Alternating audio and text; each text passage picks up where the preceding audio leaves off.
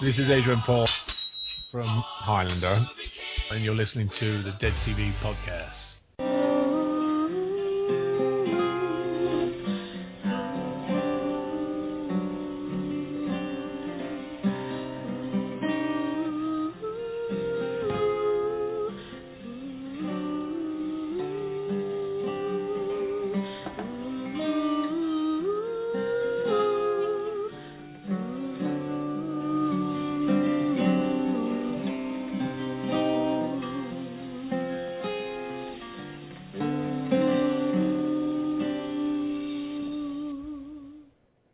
Welcome back to the Dead TV Podcast, the podcast dedicated to any and all canceled TV series in the science fiction, fantasy, and horror genre, or horror comedy in this case, that we've been covering for the last few weeks. And I'm your host, Dr. Chris.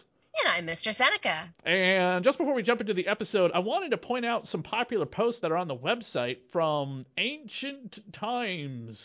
Spawn, Oh. season three, episode four, five, and six has been popping I up. I remember doing that one. Spawn has been popping up a lot. Probably because the fourth series of the ongoing comic books of Spawn was launched this past week called The Scorcher. The Scorcher is basically She Spawn. So instead of calling her She Spawn, they're giving her an actual name, The Scorcher. But yeah, there's also King Spawn, Gunslinger Spawn, and one other Spawn book. So there's four ongoing Spawn titles now. When we did the animated series, there was just the one, just the one that had been going since 1992. That's delightful to hear. I really do like Spawn. Yes. And then also the Addams Family, episodes 12 and 13, matchmaking and dancing. Nice. I think that's from season one, which is great. Emails from somebody who listened to the podcast, which is fantastic. Listen to the Max coverage. Ooh, we've got fan mail. We've got listener mail. Okay, okay. All right. The email from the Spider-Man History Channel says, "Hi, I wanted to say I really loved the Max episodes you did for the podcast, and really enjoyed the Oh, you host. Uh, really enjoyed the host opening up about her own trauma and abuse. I am really looking forward to hearing your coverage of Alien Nation after Reaper. Keep up the good work." Aw, thank you so much. So we're going to jump now into the episode, The Cop, uh, first of the two episodes we're covering tonight here on the Dead TV podcast. Reaper, Season 1, Episode 8, The Cop. Originally aired November 13th, 2007. Sock becomes obsessed with Gladys after she comes into the workbench and makes some questionable purchases. He and Ben follow her home and suspect she may be hiding bodies in her house. Meanwhile, the devil gives Sam an expensive watch as a gesture of gratitude for all, all his hard work. Unfortunately, Sam discovers the devil was setting him up to take the rap for a murder, the latest escaped soul committed.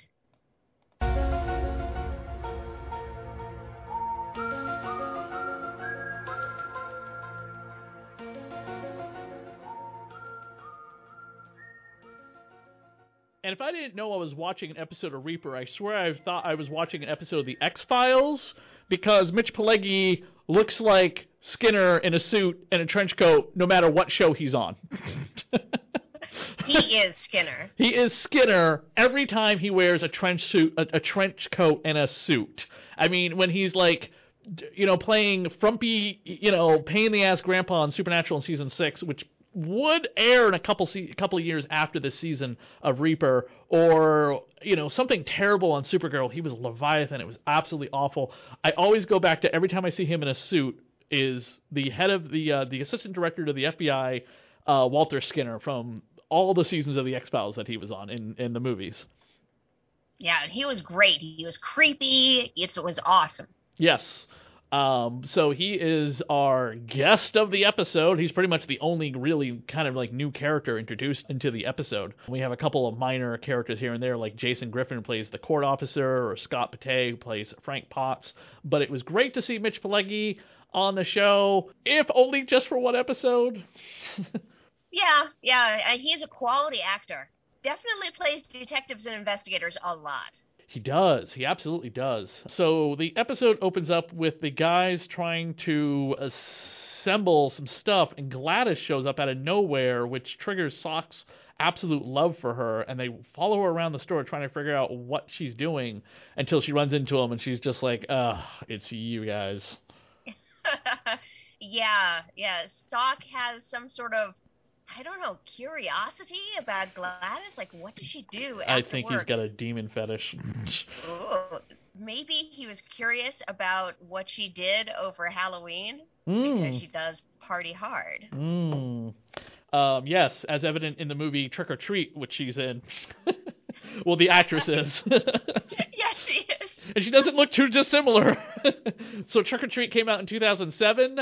This show ran from 2007 to 2009. Perfect. Yeah, so it's definitely it looks like her, and she's drunk in that movie, and a little creepy too. she's got a body in the trunk. Well, I mean, it looks like the shape of a body. We don't really know for certain. I didn't realize there's a Dog of the Month award at businesses. That can't be a real thing anymore. That probably was a thing. I've never heard that. Never even back in the day before we became super PC and everything has to be inclusive and everyone can't be offended and everything has to be. You you you- really don't think they did a they, they called out the bad employees in front of all the other employees before HR finally said okay we can't do that anymore. Okay, I worked at my first job. I was Kmart. Oh And God. I was there. I, I was there for a while, so was you know definitely retail, definitely the type of job. we know what the K stood for in Kmart when Mr. Zeneca worked there. Not until I was gone. no, no, I it K stood for K- kinky. Yeah, it was that like that when I left Oh. because I made it kinky. Oh, okay. Kinky it was Kinky Mart. Yeah, they did not have a dog of the month. They had just the employee of the month, and if you didn't actually work to your best capacity, uh, they just had a good talking to you. Ah. I have tattoos. I don't remember. Do you have tattoos? Well, I don't actually have any graphic tattoos.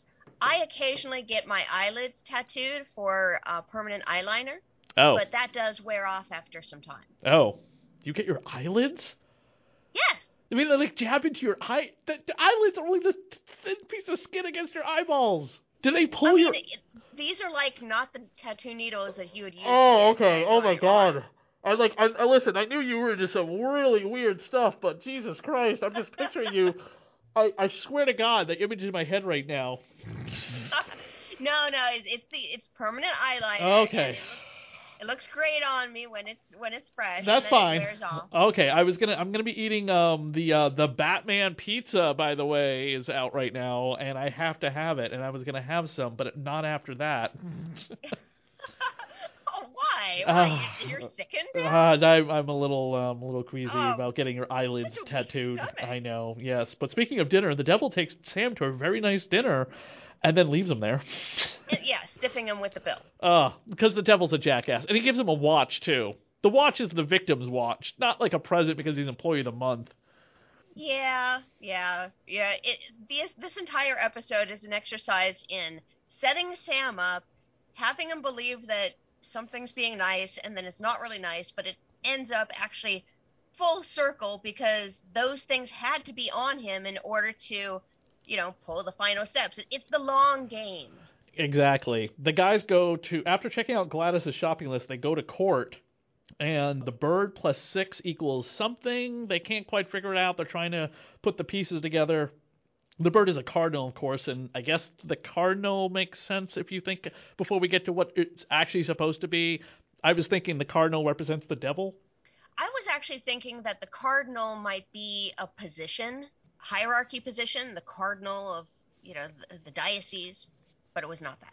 Do you uh do you remember what Sock says when he they're called being nasty? Oh, what does he say? He says we eat nasty for breakfast. yeah. great. the guys uh, are pulling some bullshit with the judge, pretending to be like uh, students of law, and of course Josie works at that courthouse. Yeah, she works there and she, you know, marched right in. Something strange is happening. It's like, what are you guys doing here? They're pretending to write an article about Curtis Dean May, our villain for this episode. And finally, we get a fucking vessel that actually makes sense. Yes, a taser. Yes, he's like, yeah. He's like Sam's really excited by the taser. I mean, it does make sense. You know, a lot of the vessels that we've seen so far were like, uh, really? Uh, it- that does a, a Christmas sweater? Yeah. But this is like, yeah, he was arrested. He's, you know, killed lots of people, and a taser just makes sense. The guys go to investigate uh, after Andy and, and Sam have their typical episode of Heart to Heart, which, by the way, Mr. Zeneca pointed out to me offline. She does not like rom coms. This ep- this series has its central rom com being the plot of Andy and Sam and will they or won't they every single week. That's true. Yes. That's true. So I guess because it's not the central plot line of the show, this is okay. Yes, exactly. We've had Gomez and Morticia. We've had Spawn pining over his wife Wanda. Those are different. Right. Who else did we have? We had the love romance stuff of Kindred the Embrace, the first show we ever did. We had Dracula pining over Dracula. Mina. Yeah. And there was not really any romance in Friday the 13th other than Ryan wanted to bang his cousin. Yeah, there wasn't there wasn't any romance, but believe me, if if you suggested to me that we do a rom com that's just on the edge of sci-fi, I would turn it down. Gladys will cook children's brains in a stew. Well, that's a threat she makes. yeah, I bet she mean she probably has. Well, she is a demon. Yeah, but like they point out in this episode, demons are former angels, so who knows if she still has those angelic tendencies. What she does have the power over is dreams, because she gives Sock a really, hmm, make out dream. Yeah, but let's go back to the the thing about the demon. So she is Okay. probably like on. Did you watch the TV series Lucifer? I watched a couple episodes. I haven't actually watched the full series. Okay, so on the show, there's a character called Mazikeen, who's a character from the comics as well, who is like the demon that the devil brings with him to Earth or whatever, because she's the most trusted demon that he puts his faith into, and she'll die for him because she he is her master. But he, you know, snips that cord to be like, no, no, no, no, we're we're not we're not that way anymore. You're just my employee, you know, I'm gonna pay you. I feel like Gladys is kind of like Mazikeen for the devil because they talk about how the devil that, that a lot of the demons are these fallen angels that rose up with Lucifer to fight against God. Yeah, but Gladys doesn't really seem close to the devil at all. You know, she just seems like a regular employee. You know, they don't seem to have history. Hmm, maybe. There's episodes coming up about Gladys, so we'll we'll get to that. Um, I don't remember all the plot details, but there are there are Gladys centered episodes coming up. Okay, I am watching this fresh, so Sock and Ben break into Gladys's house and she goes freaking psycho on them. well, wouldn't you too if two dorks that you knew broke into your house just to snoop around? Yeah, the whole neighborhood comes out to watch her too. like they are not. She does not make friends in this neighborhood. I have a feeling for. So two guys breaking into her house. She, I don't feel like gets the neighborhood on her side. Yeah, no, not at all. You know, and everything in her house kind of looks very granny-like. You know, hard candies, knickknacks, you know, very floral patterns on things. Yeah, uh, which is where they get the whole idea about the fact that she collects cherubs because she used to be an angel herself. Yeah, yeah, and and Sock kind of goes through that obsession for the rest of the episode. Featured on this episode is the song "Poor Things" by the Bogs. Here's a clip.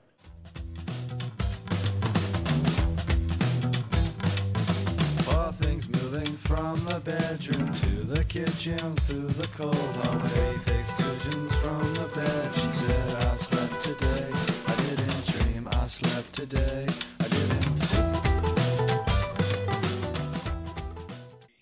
Devil brings Sam to a baseball field, and the devil. Uh, we we find out the devil has set up Sam to take the fall for the murderers because he's got evidence, and he was at the courthouse.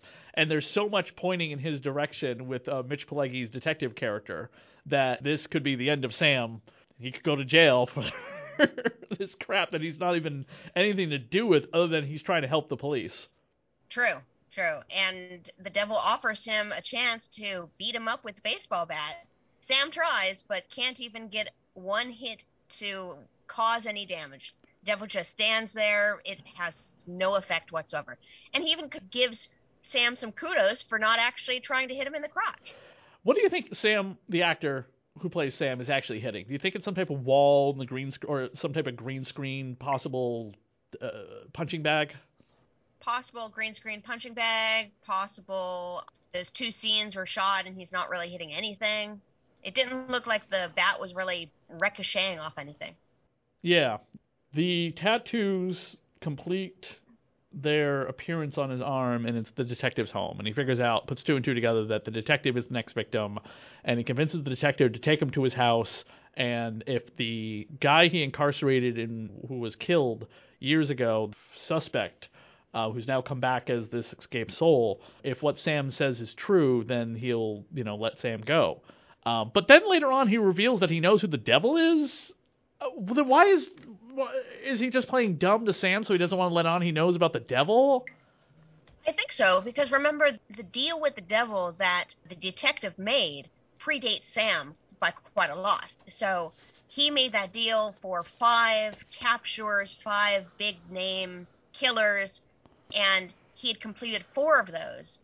So he was the cop was looking to actually capture his fifth one, and Sam was going to be it, regardless if he actually did it, because he doesn't want to explain that a dead guy came from hell in order to kill these people, and he can't possibly collar him. So he wants Sam to take the rap. And then the devil steps in and turns the gun in his direction, and the cop just shoots himself in the face. Yeah, I'm kind of hoping Mitch Pileggi would be a recurring character, but uh, nope. that does not Yeah. happen the way you think it's going to. But the big fight between Curtis May and Sam and, and the detective, that was actually pretty good. It was a fireballs. And He was basically taking his tattoos, raising them off, off of his body, and then making those his weapons. He did it in the courthouse when he strangled the judge with a piece of barbed wire, and the barbed wire was like one of those tattoos on his arm. And then he does the fireballs with a flaming neck tattoo. It was pretty cool. So the guy who played Curtis May, do you know what chuck wagon is? Professional chuck wagon is? Professional chuck wagon, no. He is apparently a five-time world champion of professional chuck wagon. I don't know what that is. It's in Alberta, Alberta, Canada, of course, because the show is shot in Canada. But yeah, this is the guy who plays Curtis May, who, by the way, reminds me of the character El Diablo from uh, the Suicide Squad movie.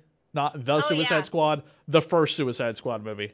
Yeah, with the tattoos and had. the, uh, Yeah, yeah, yeah. The one Will Smith was in, not the one Idris Elba was in. Who Mhm. basically, by the way, they almost the same kind of character. They're both proficient at guns. They both have like estranged daughters. They're both black. You're like, hmm. This is not Bloodsport, by the way. Bloodsport has like a brother who fought in the war to take his brother's place because his brother didn't want to fight in the war and got himself like a quadruple amputee because of it, and he feels guilty about it, so he decides to take his revenge and anger out on like military and like political stuff. And Superman got in his way and shot him with a kryptonite bullet. That is Bloodsport in the comics, not the copycat Will Smith character. Ah. yeah, a lot of people uh, just were just like, I, I, this just seems like the same character from the other movie, but it's played by a better actor, in my opinion. I'm like, yeah, pretty much. anyway, Greg and Andy break up after. By the way, Greg got into a slap fight with Sam earlier in the episode, and Andy can't accept Sam's gift because it's too hard because of their past. Oh, she runs away crying. It's so tragic. It's so romantically blah. He was warned that giving a girl, you know, such a Nice I think gift. It's, expensive. It's yeah, a nice such gift. An expensive, expensive gift would be seen as him trying to be more than friends. Right.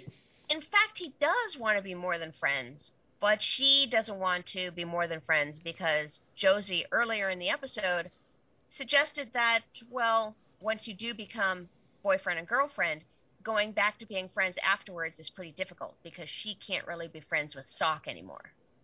and that's the most romantic, mushy, dramatic stuff of the episode, which I absolutely hate because it just seems a little bit too like I, I don't know, overplayed, overacted. I I didn't like it. Sam gets his real employee of the month gift. He gets a get out of hell free card. Now, you got to keep that. You Yes. definitely have to keep that. It becomes a very important plot line in another episode coming up. Because we know Sam is indentured to the devil for the rest of his life, but what could this card mean? You'll have to wait and see. we do find out in this episode that Sock was like seven years old and six foot tall, which, looking at the guy, he definitely grew into his body uh, in for, as for the character. But they called him Growth Spurt Bert and Bert the Beanstalk, and there's this little touching moment where he was you know, a bit teary-eyed about all these names that kids kids were cruel and called him. It, Kind of it's empath- to kind of empathize with Gladys. it's also funny that this is the first time that something comes back up from the chute from the DMV to give to Sam because they take the gun. Gladys makes her comment to Sock about I infiltrated your dream so you would get the point to leave me the f alone. And then she gives gets the gift from the devil to give to Sam. Why the devil didn't just give it to him to begin with? Why didn't just leave it with the vessel? Whatever. It's just, I mean, I guess if you have a chute you know. system, you might as well use it to deliver messages to your Reaper. The devil works in mysterious ways. Yeah. I'm waiting to see. I'm trying to remember if Daniel Webster shows up on this show, but I might be try- mixing my memory up with another show that had Daniel Webster show up on it. Sabrina, in the second or third episode of that show on Netflix, Sabrina's Chilling Adventures, mm-hmm. Daniel Webster shows up because it's the only person who had ever defeated the devil.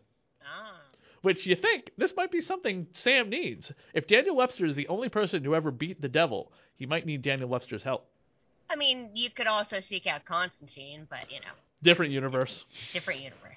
That is it for this episode The Cop on the Dead TV podcast. By the way, this episode is directed by Peter Lauer, who has a long history in television, directing episodes of Brooklyn Nine-Nine and Scrubs as well. All right, take a break. Mr. Zeneca is going to talk to us about Brimstone. I was a cop. When my wife was raped, I caught the guy who did it, and I killed him. Two months later, I died. I went to hell. 113 of the most vile creatures escaped. They think they'll beat the devil.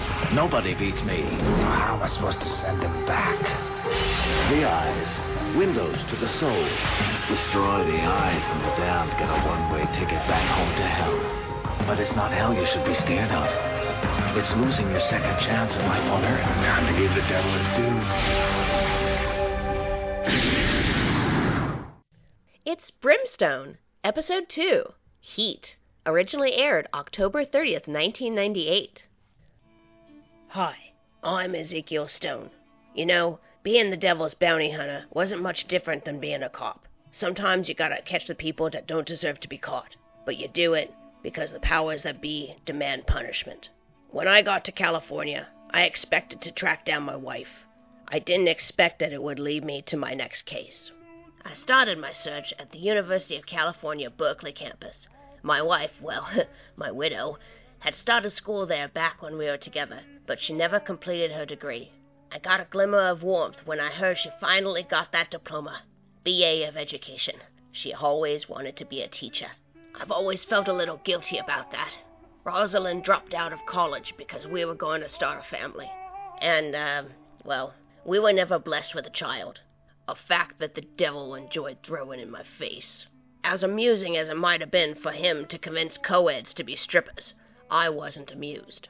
The devil just being there meant that he had a case for me, another of the 112 souls left. No case files, no name, just a poem as a clue. Love wants a knight for a lover, good with his weapons and sweet-tongued. A lady who lies with a man like that is clean of all her sins. The poem mentioned a knight, like a suit of armor knight. Since I was already in a place of worldly knowledge, I went directly to the medieval studies department. Home run! Not only did I get the info on the author, Bertrand de Born, a 12th century warrior poet, but I also found out about a freak accident involving the professor, Professor Albright. Massive burns on his back and all. Good chance it was the soul's handiwork. So I decided to go back to the scene of the crime for some good old fashioned detective work. A book with a charred palm print was proof enough for me that I needed to pay Professor Albright a visit. Only he would know who he was with that night, and who used their hot palms on his back.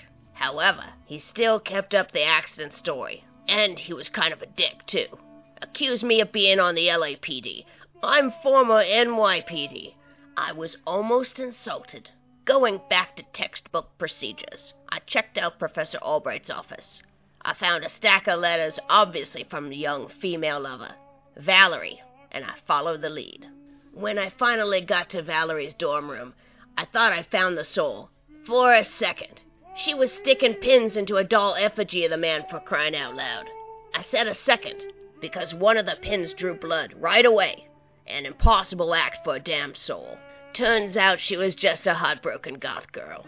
Professor Albright slept around, and she was one of his many conquests. I was starting to get the picture of who Professor Albright really was. He was a slime ball, using his position to bed female students and then break their hearts. Valerie turned to black magic. Honestly, though, it took a lot of self control not to laugh when she talked about devil worship. But what do I know? She tries to put a curse on him, and he gets burned, so I told her to keep up the good work. After that, I knew I needed Professor Albright to fess up.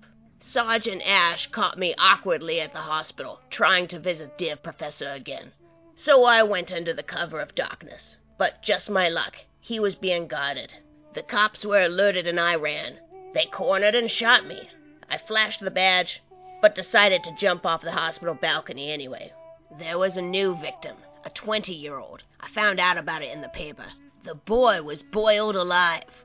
This was getting serious, and I needed to stop her. I finally got a name and a new lead, her therapist. Gwendolyn's therapist was obviously shaken up when I visited. I had missed her by 20 minutes, but I stuck around to see where she'd go next. I was utterly taken aback when she told me about Gwen being the victim of rape. How could I punish her after that type of trauma? The devil appeared beside me in an elevator, as if he knew that I was having second thoughts, which I was. He told me her whole story that she got gang raped, then murdered the boys, their families, their friends, all in a rage of anger. And as the devil pointed out, as bad as my anger was to kill my wife's rapist, she was the one that was actually raped. Her anger burned like a fire. Was this how my wife felt? How could I even compare my pain to hers or to Gwen's? As predicted, Gwen called her therapist. We star 69. No, it's not what you think. It's a new telephone thing. To call the person back that just called you, you just push star 69. Amazing advancements in phone technology. Gwen was at a nightclub, so I pursued. As Gwen was leaving a string of victims burned alive, including our dear professor, I was able to follow her. Saved one man as I cock-blocked him, taking his place as her target at the bar. But we went back to my place, the hotel. I understood her trauma, and so I had to tell her. If there was anyone that agreed with her that she suffered enough and understood what she was going through, in hell and here, it was me. It crushed me to have to send her back. I didn't think she deserved it. I still don't think she deserved it. But I had a duty to do. She fought like a wildcat. Caught a bullet in her teeth. I'd never seen that before. We busted through the hotel window in the fight, and I shot her in the eyes on the fire escape. Fire escape. The irony was not lost on me, but all I could do was sit down and cry afterwards. Goddamn devil made me do it. I'm sorry, Gwen. I'm sorry. In the role of Gwendolyn DeBar is Chad Morgan. You can see her on The Purge Anarchy as Janice. She's been on episodes of CSI New York and Miami. She plays Beth Mannion in The District and on Taken, the TV miniseries, as Becky Clark as an adult. And you can also hear her on various episodes of Robot Chicken, including the role of Princess Leia. In the role of Professor Albright is Tim DeKay, who began his career playing Lawrence Dion on seaQuest 2032. He was also on a couple episodes of Seinfeld as Kevin, Dr. Paul Thomas on Party of Five, and played the role of Clayton Jonesy Jones on Carnivàle. And recently he's been on the show Here and Now as Stephen Benjamin. In the role of the therapist, Dr. Julia Martin, is Lindsay Crouse, who started her career in 1976 on the TV miniseries Eleanor and Franklin as Marjorie Bennett. She was the voice of Princess Lyssa in the movie Krull and a featured character on Hill Street Blues as Kate McBride.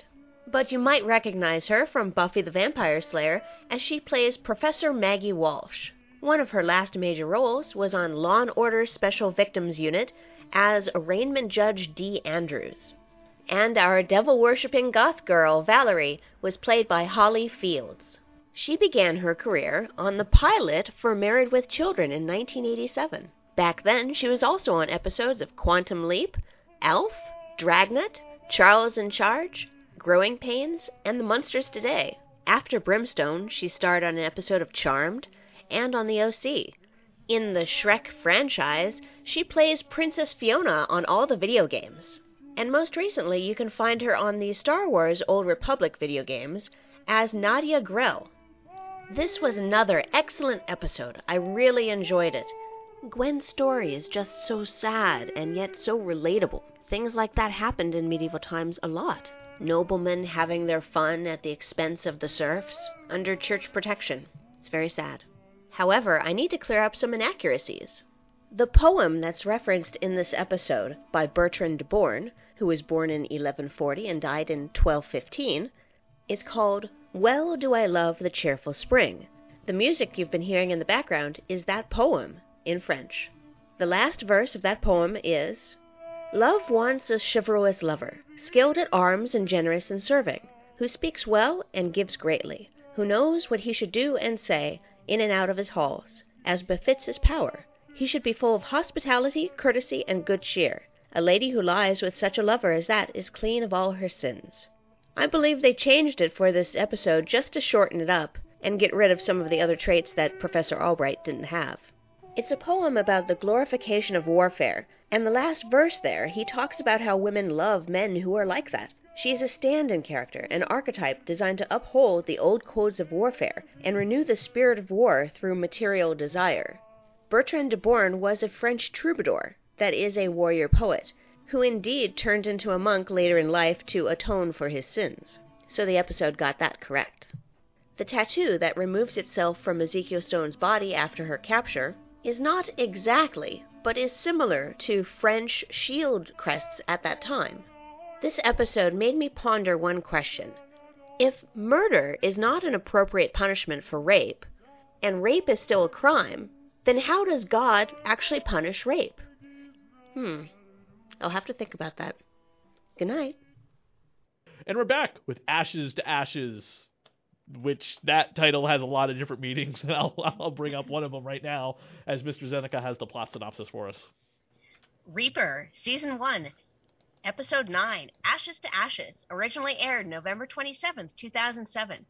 Ben's mother and grandmother stop by the workbench for some supplies for the family reunion. However, things go sour when his grandmother accuses Sam of being evil and calls him Diablo, the Spanish word for devil. Mm. Meanwhile, Sam meets a mysterious woman named Mimi, who claims to have been the devil's girlfriend for over 20 years, and he wonders whether her daughter is the devil's daughter or not.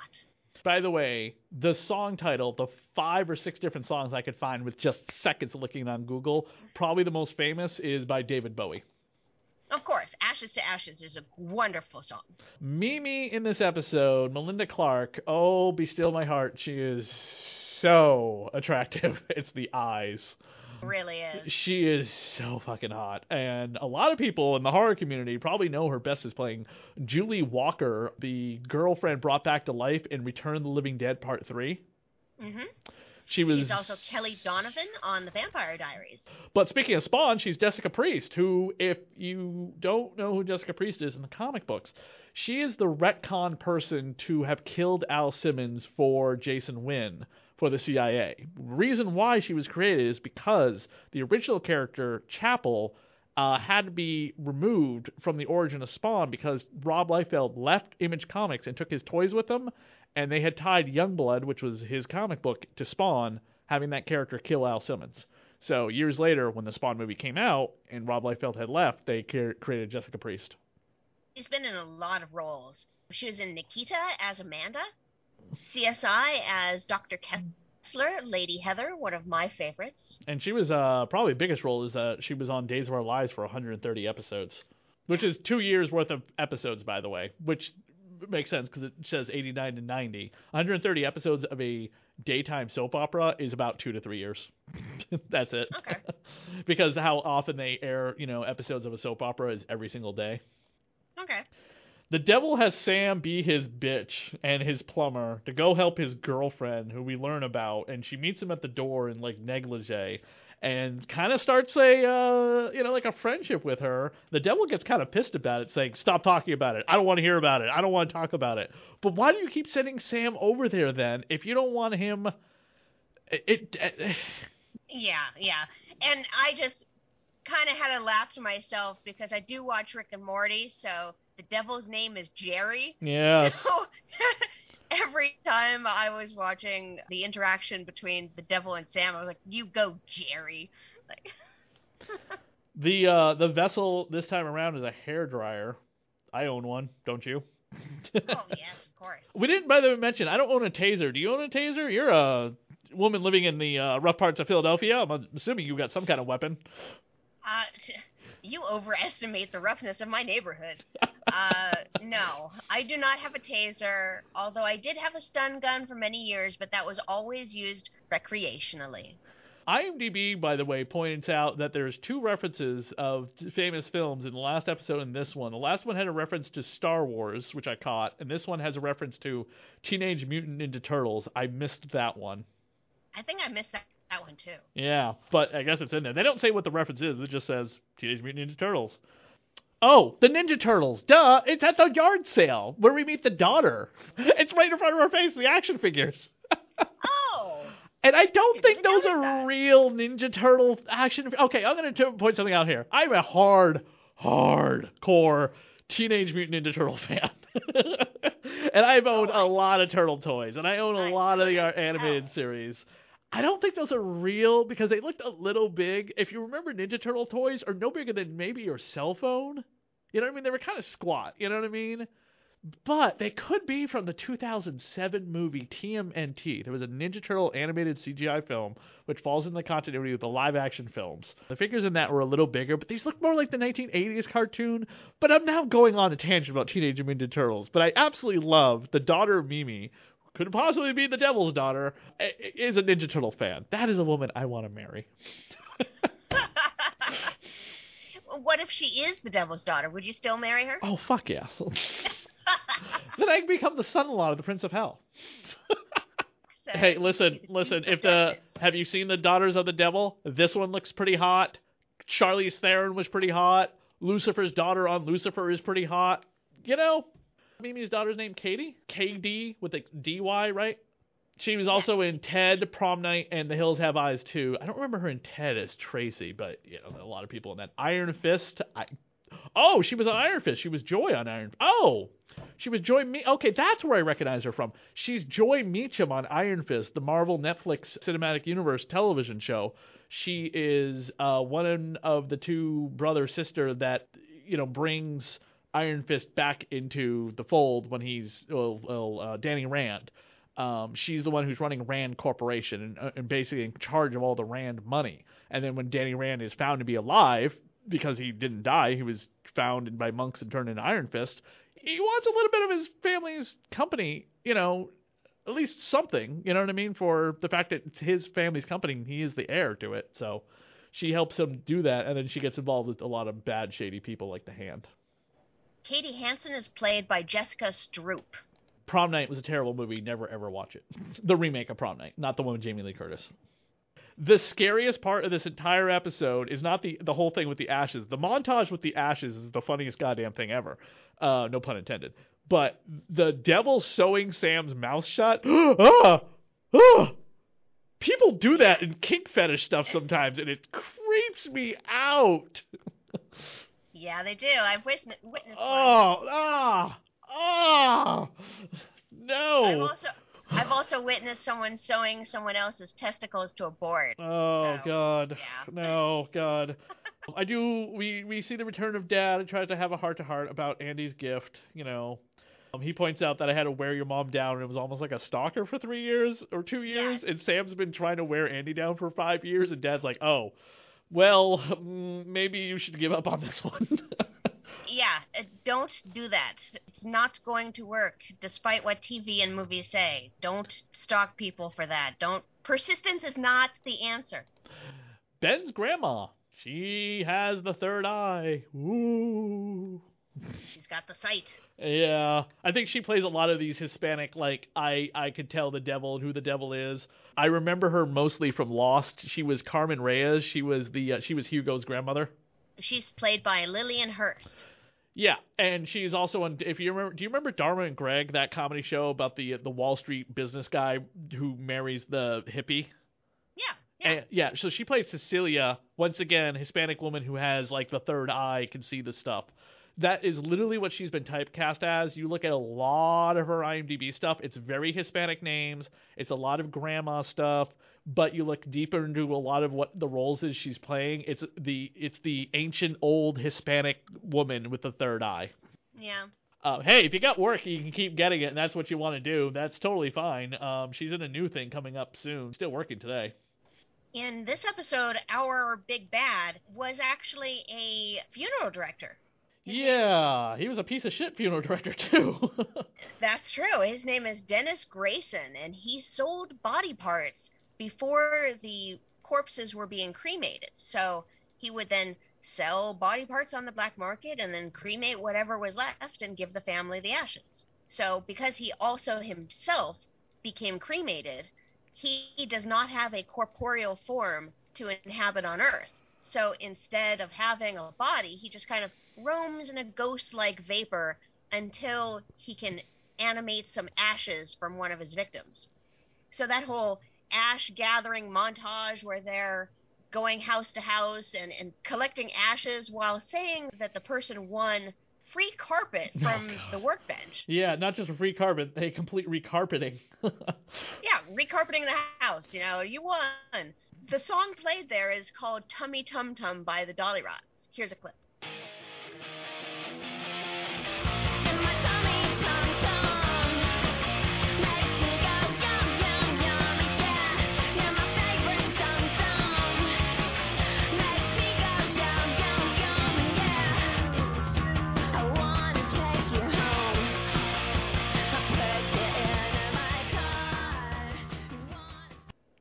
The recarpeting job that they promised people would cost about thirty thousand dollars. Sock says. Yeah, 30,000. Now, for a minute there, I thought it was because of Sock being a complete idiot is the reason why Ben didn't want to, you know, introduce them. But uh, no, there's more to it than that. Ben's grandmother is just very I, I don't know, she's very uh we don't talk about Bruno. Yeah, somebody lives in the house that they all completely ignore because Grandma is the matriarchy of of the of the house, and she's the she is the money too. So it's uh you saying Grandma's good graces if you want a piece of that inheritance when she dies. Yeah, and the, apparently the uncle got drunk at an event and now no one is allowed to talk to him even though he lives in the house. Yeah. We don't talk about Bruno. We don't talk about Bruno. I would like to be. I mean, I only have the one son. I would love to be like Christopher Plummer's character in Knives Out. You know what I mean? Vast wealth, bunch of relatives fighting over it when I die. That would be awesome. I wouldn't want my relatives to fight over whatever I leave behind. I mean, my my my grandparents both died, and there was nothing left. Um, they they were poor. My father dies. My brother and I don't see anything, and my father was extremely well off because my stepmother's still alive, and she's a big old bitch. Mm. So My father died. He had said that he had money, and turns out he didn't. He didn't bother making a will, so therefore none of the inheritance really got passed our way by much. Yeah, so make your will if you've got something to leave. And apparently, in this episode, Ben earns his place in her will. Yes, uh, good for him. By the way, the mo- the second most disgusting thing in the episode, besides Sam getting his mouth shown shut, was the ashes being turned into mud. Gross. Oh God. Yeah, it's just water. Uh, but it's human remains. Yeah, but at, at that point, it's just bone chips. It's really just, it's really nothing. Ah, it's something to me. It's kind of gross. I'd say I'd say that it was worse to get uh, stabbed with a fork by Ben's grandmother in Sam's hand than it was for the ashes to get. Oh right, yeah, no, yeah, that that sucks for him. uh, And that screams "El Diablo!" yeah. stabs him with the fork. the director of the episode, James Head, is one of those guys who seems to have done everything in Hollywood, from director and camera operator to producer, writer, and art department. Worked on R.L. Stine's The Haunting Hour and Spooksville, The Christmas Dream, Christmas Cookies, Christmas Campfire. Do you see a theme, Mr. Zeneca? It's all so lovey-dovey. Yeah. Good work if you can get it. Oh my God! You know who would have been great on this show if he ever, if if they had ever gone probably further is uh, Bruce Campbell. Oh yeah. That would have yeah. been fantastic, but alas, we only got the two seasons. So, and uh, we're now in the middle of the first season, I believe. I don't. There are not a lot of episodes per season, so it's it's not a long show. We will be on all summer long, and uh, eventually we will be on a another short show as well, Alien Nation, which will be a lot of fun, and um, the uh, the movies that accompany that as well, which I'm really looking forward to because I just ordered on eBay the Alien Nation uh, graphic novel Cool. uh, comic book adaptation of the movie itself, not the TV show. Nice. Now, I have looked, and I have looked, and there is no Reaper merchandise out there, people. If there's Reaper merchandise, please let us know. Send me an email, thatradiohorror at gmail.com. A lot of Alien Nation merchandise, so we'll have a lot to cover with that. we will be forcing Mr. Zeneca to read every one of the Alien Nation novels to do spotlights in between the episodes. No, kidding. I, mean, I I don't want to put it past that point because I have read a lot, you know, for You- War of the Worlds. I'm Oh. reading H.G. Wells. Oh no no no no! Alien Nation though had series of novels that tied into the show. You know what I no, mean? I know, I know Oh, what you're talking about. I'm Yeah. saying, like, you know, could I read a novel in a week and a half before we have to do the show? Probably not, but we can definitely spotlight them and post them on Facebook with pictures of what the novels look like. Because my roommate has all of them, so and there was like Alien Nation comic books as well. So, but I, I I would love to have known if there was any Reaper merchandise out there. I can't even find T-shirts. You know what I mean? But I guess not. Uh, Mr. Zeneca, did you have any other notes about this episode? Yeah, the song that plays at the end when they're emptying the ashes they collected into the ocean, the song is called It's Over by Earl Greyhound. Here's a clip. Words won't make you cry. Now. I to want you in my life somehow. I'm losing look in my eyes. Love is a stranger in disguise for a while. But now over, let go of. Our love gets colder.